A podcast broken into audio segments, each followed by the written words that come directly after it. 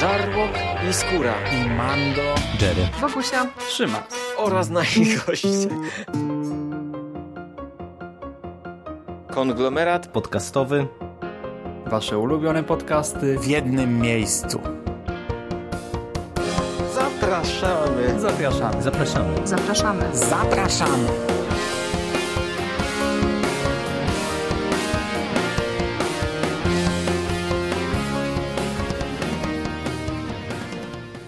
Witam w konglomeracie podcastowym, czyli na platformie, która zbiera wszystkie Wasze ulubione podcasty w jednym miejscu. Ja nazywam się Michał Rakowicz, czyli Jerry, i dziś chciałbym Wam opowiedzieć o serialu The End of the Fucking World. Parę dni temu udostępniliśmy na Facebooku ankietę, czy chcecie czekać do najbliższego przekastu z opowieścią o tym konkretnym serialu, czy może zaserwować mm, tutaj jego recenzję właśnie w formie autonomicznej.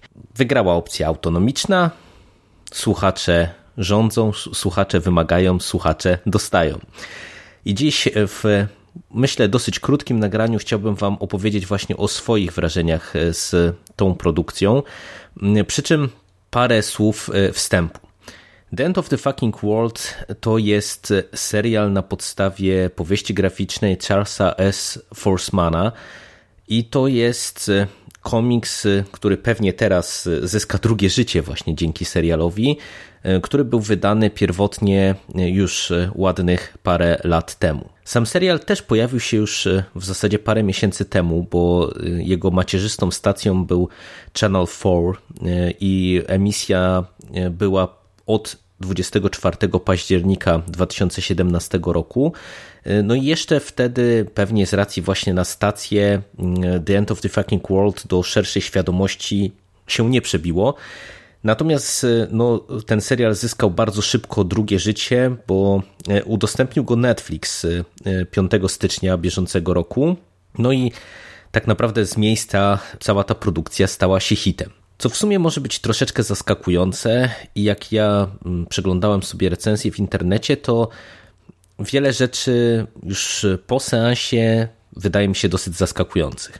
O czym jest w ogóle ten serial i jak on wygląda? Całość składa się z 8 20-20 parominutowych odcinków, co w sumie troszkę mnie zaskoczyło, dlatego że jak ja początkowo zobaczyłem na macierzystą stację, czyli Channel 4, który pewnie w szerokiej świadomości istnieje przede wszystkim obecnie dzięki czarnemu lustru Black Mirror, ja go kojarzę bardzo dobrze z Utopii, serialu, o którym kiedyś chciałem wam co nieco opowiedzieć, ale już się pewnie do tego, do tego nie zbiorę. Niemniej zawsze go wam polecam. Bardzo dobra, bardzo nietypowa i dziwna rzecz. I spodziewałem się raczej początkowo właśnie takiego klasycznego, wiecie, 45-minutowego serialu, a nie, tutaj wybrano formę krótszą i od razu powiem, że ta krótsza forma 20-parominutowa bardzo dobrze wypadała w, właśnie przy tej konkretnej historii i przy sposobie jej zaprezentowania. Ale zanim o tym, to krótko w paru zdaniach, z czym mamy do czynienia w przypadku tej historii. Poznajemy Jamesa, 17-latka, który no, ma pewne problemy ze sobą. Podejrzewa, że jest jakimś socjopatą czy, czy psychopatą ze względu na to, że w swojej własnej opinii nie ma uczuć. Nic go nie rusza.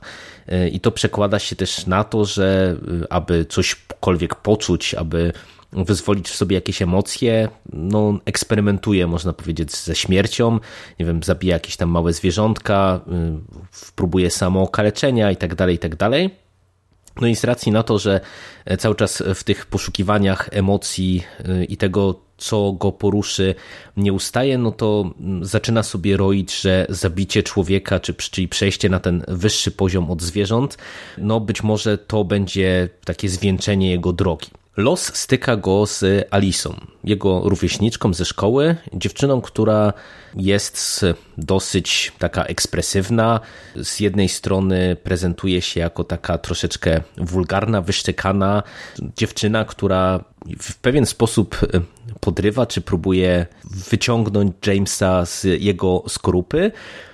No i ta dwójka, jak się szybko okaże, znajdzie w pewien dziwny, i specyficzny sposób nic porozumienia, która zaowocuje tym, że no, wyruszą wspólnie w pewną podróż. Podróż, w którą każdy z nich tak naprawdę wrusza z innych powodów. No, James liczy na to, że to będzie jego przyszła ofiara.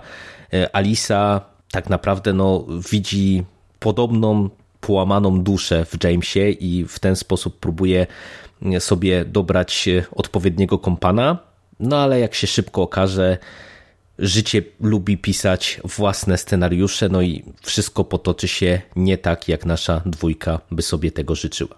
Ja od razu powiem, że The End of the Fucking World to jest produkcja, która mnie dosyć mocno zaskoczyła, dlatego że kiedy serial wypłynął zaraz na początku roku, to słyszałem o nim dosyć dużo i to, co najmocniej się wybijało na pierwszy plan, to jakby ten główny wątek, y, który wydawał się być wątkiem przewodnim, czyli to, że mamy dwójkę y, połamanych dzieciaków, y, który, z których jeden jest socjopatą czy psychopatą, no i chce poderwać dziewczynę, czy decyduje się, by wystąpić w roli potencjalnego faceta, aby tę dziewczynę zabić, a ona próbuje go usiedlić, aby się gdzieś tam z nim przespać może, czy, czy po prostu znaleźć znaleźć sobie e, chłopaka. No i to jest o tyle mylące, że z racji na tematykę, z racji na to, że mamy do czynienia w sumie z takim serialem drogi, no to przy okazji tej produkcji padały takie skojarzenia jak Urodzenie Mordercy, jak Bonnie and Clyde. No i wydaje mi się, patrząc z perspektywy tych ośmiu odcinków, to są skojarzenia dosyć mocno nietrafione, dlatego że bardzo mocno chciałbym tu podkreślić, że jeżeli spodziewacie się jakiejś takiej postmodernistycznej zabawy e, w stylu Quentina Tarantino albo jakiejś brutalnej jazdy w stylu e, urodzonych morderców, czy chociażby może czegoś bardziej realnego, ale też takiego no, dosyć brutalnego ala właśnie Bonnie and Clyde, to nie jest serial dla was. Dlatego, że tak naprawdę to to, co jest najistotniejsze w całej tej produkcji, y, to są emocje.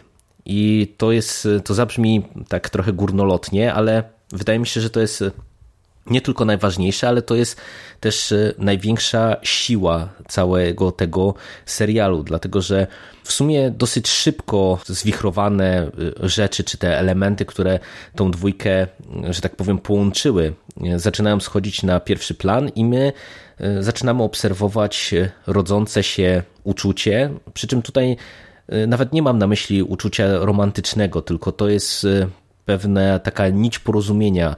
I tak naprawdę z, tej, z tego punktu widzenia to ten serial jest po prostu bardzo fajną, bardzo dobrą obyczajówką, która co więcej jest też fajnie spuentowana i fajnie rozpisana, jeżeli chodzi o te poszczególne elementy historii. Dlatego, że my poznając Jamesa i Alice, y, i tutaj z tego miejsca to też warto wspomnieć y, i, i tak zatrzymałbym się może na chwilę przy aktorach, bo myślę, że y, bez tej dwójki w rolach głównych, w rolę Jamesa wcielił się Alex Lauter, a w rolę Alice Jessica Barden, no ten serial pewnie nie zaistniałby aż tak szeroko w świadomości widzów, bo oni odwalają fenomenalną robotę. Oni tutaj grają 17-latków, e, takich wiecie, dosyć zagubionych w rzeczywistości. E, i to jest niewiarygodne, bo jak ja spojrzałem sobie w metryczkę tych ludzi, on ma 22 lata, ona 25 lat i to jest po prostu niesamowite, bo oni E, zachowują się, wyglądają e, i działają jak e, naprawdę zagubione nastolatki. Ja się dałem nabrać, że to są, wiecie, dzieciaki 16-17-letnie, które po prostu wcieliły się w rolę tak dobrze, no i z tego miejsca naprawdę duże, duże brawa dla tej dwójki aktorów. Przy czym też w, ja bym powiedział, że wszystkie postaci drugoplanowe wypadają równie wiarygodnie. Jednak wiadomo, cała ta historia skupia się na nich, ale kiedy, nie wiem, poznajemy rodziców na przykład, kiedy poznajemy parę policjantek, która będzie e, podążać za naszą dwójką, e, no to naprawdę kreacja tych postaci, jak na tak w sumie krótką produkcję, e, wydaje mi się, że stoi na wysokim poziomie. Przy czym, tak jak mówię, dla mnie to, co jest najciekawsze i to, co mi się najbardziej spodobało i to, co mnie najbardziej kupiło, to to, jak ten serial jest autentyczny w sportretowaniu właśnie takich zagubionych nastolatków. Spotkałem się na przykład z, gdzieś tam w internecie z opinią, że całość jest nazbyt emo, że tutaj mamy te dzieciaki takie, wiecie, rozdarte i tak dalej, i tak dalej. Ale ja uważam, że to jest opinia szalenie krzywdząca. Jeżeli z tego rodzaju opiniami się gdzieś spotkacie, to bierzcie je trochę w nawias, dlatego że tak, tutaj te ta emocjonalność tej dwójki jest bardzo mocno na pierwszym planie, ale tu mówię to dlatego, że to jest tematyka tego serialu. Tutaj tak naprawdę mm, stopniowo odkrywamy, y, jak bardzo to są skrzywdzone dzieciaki, bo i James i Alisa to są dzieciaki, które no, zachowują się trochę psychopatycznie, trochę nieodpowiedzialnie, trochę wbrew oczekiwaniom świata dorosłych, e, ale tak naprawdę właśnie jeżeli mm, spojrzymy sobie na podbudowę tego, jak wyglądały relacje rodzinne, e, jak wyglądały relacje, e, nie wiem, na linii u Jamesa, on ojciec, bo matki nie ma od wielu lat, co, co też jest szalenie mocnym wątkiem. Jak spojrzymy sobie na relacje pomiędzy Alisą i jej mamą, jej ojczymem, przede wszystkim te relacje w domu, jak spojrzymy sobie później na e, spotkanie z jej biologicznym ojcem, no to to wszystko daje nam e, taki dosyć kompleksowy obraz e, tego, jak bardzo ten świat zewnętrzny, ten świat dorosłych tak naprawdę skrzywdził tę dwójkę i spowodował to, że oni, którzy w, swoich, w swojej własnej opinii są dosyć zagubieni, może nic nie warci, albo właśnie w pewien sposób chorzy, nagle poprzez rozmowę z drugą osobą o nawet jeżeli nieco innych, to gdzieś tam u swego rdzenia podobnych problemach, nagle zaczynają się otwierać i nagle zaczynają rozumieć, że być może to, co myśleli o sobie do tej pory, y, nie jest prawdą. I tutaj to takie wzajemne dojrzewanie do relacji, właśnie do jakiejś sympatii, do jakiejś przyjaźni jest rozpisane kapitalnie, naprawdę. Tutaj w, w niektórych recenzjach właśnie wybija się na pierwszy plan jakiś, nie wiem, absurdalny humor y, czy przemoc ja jestem w stanie to zrozumieć, bo oczywiście te elementy w tym serialu są obecne i one e, czasami e, wychodzą na pierwszy plan, chociażby też dlatego, że ten serial jest szalenie dynamiczny. Mamy do czynienia z 20-minutowymi odcinkami e, i wiecie, tu jest bardzo dynamiczny montaż świetnie dobrana ścieżka dźwiękowa, y, która no, jest immanentnym y, towarzyszem y, akcji, nie tylko ilustruje nam poszczególne wydarzenia, ale tak naprawdę bardzo często trochę w stylu takich filmów jak nie wiem, jak Baby Driver jest uczestnikiem także tych zdarzeń i, i, i to robi fenomenalną robotę. Ten montaż jest właśnie często taki powiedziałbym gwałtowny, taki teledyskowy, no i to powoduje, że momentami, kiedy nie wiem, dochodzi do jakichś scen przemocy albo jakiś tam przebitek na jakieś brutalne elementy, no to, to może się kojarzyć właśnie z takim trochę y, kinem no, tak jak wspomniałem, wzmiankowanego chociażby Tarantino, ale mówię, to są w mojej ocenie y, błędne tropy. Ja się bardzo cieszę, że zarówno oryginalny twórca, jak i e, scenarzyści, którzy przenieśli jego powieść graficzną na ekran, nie skupili się właśnie na tych wątkach e, związanych z, nie wiem, z thrillerem, z przemocą, tylko skupili się na tych emocjach, bo e, wyszło to bardzo dobrze. Podsumowując, The End of the Fucking World to jest naprawdę kawał bardzo sprawnej telewizji i dosyć nietypowej telewizji, a przy tym to jest E, jedne, jeden z tych seriali, które są na swój sposób zaskakujące, a które mm, ja bardzo cenię. Bo ja często powtarzam, że to jest duża sztuka połączyć serial, który będzie z jednej strony na swój sposób ciepły, e, humorystyczny, z drugiej strony będzie brutalny, smutny, y, jakiś na swój sposób melancholijny. A The End of the Fucking World jest takim serialem. Tutaj w niektórych scenach będziecie y, się śmiać, w innych będziecie blis, bliscy łez, a y, ogólna wymowa całości jest w mojej ocenie dosyć smutna i ja byłem zaskoczony, jak mocno podziałało na mnie starego pierdziela całościowe przesłanie tego serialu. Bardzo dobra obyczajówka, fajna, nietypowa rzecz, którą polecam do obejrzenia. No, wiecie, 8 odcinków po 20 minut. Tak naprawdę to wiele filmów kinowych pomału dochodzi do tej granicy, więc e, polecam do zbingowania albo do obejrzenia sobie w mniejszych dawkach. Myślę, że jeżeli odpowiednio się nastawicie do tego, z czym będziecie mieli do czynienia, to będziecie się bardzo dobrze na całości bawić. Ja od siebie dodam tylko na zakończenie, że jest wiele dyskusji na temat tego, czy ten serial dostanie drugi sezon, czy on powinien dostać drugi sezon. I odpowiadając na te pytania, w mojej ocenie absolutnie nie powinien dostać drugiego sezonu. Mimo, że uważam, że to jest bardzo dobra produkcja, mimo, że y, twórtki gdzieś tam są pootwierane do kontynuacji, to wydaje mi się, że tutaj całość została rozpisana na tyle dobrze i to zakończenie ma tak silny wydźwięk, między innymi dlatego, że jest tak zaprezentowane w takiej formie i tak podane. Ja, mimo całej mojej sympatii do The End of the Fucking World, to liczę, że jednak twórcy na tym jednym sezonie pozostaną. Jeżeli widzieliście produkcję, dajcie znać, czy również Wam się podobała, czy może Was rozczarowała, czy może zniesmaczyła, bo i takie komentarze widziałem w internecie.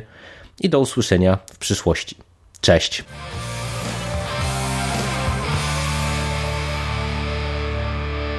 You finished? That's it, man. Game over, man. It's game over. What the fuck are we gonna do now? What are we gonna do? It's over. Nothing is over! Nothing! You just don't turn it off!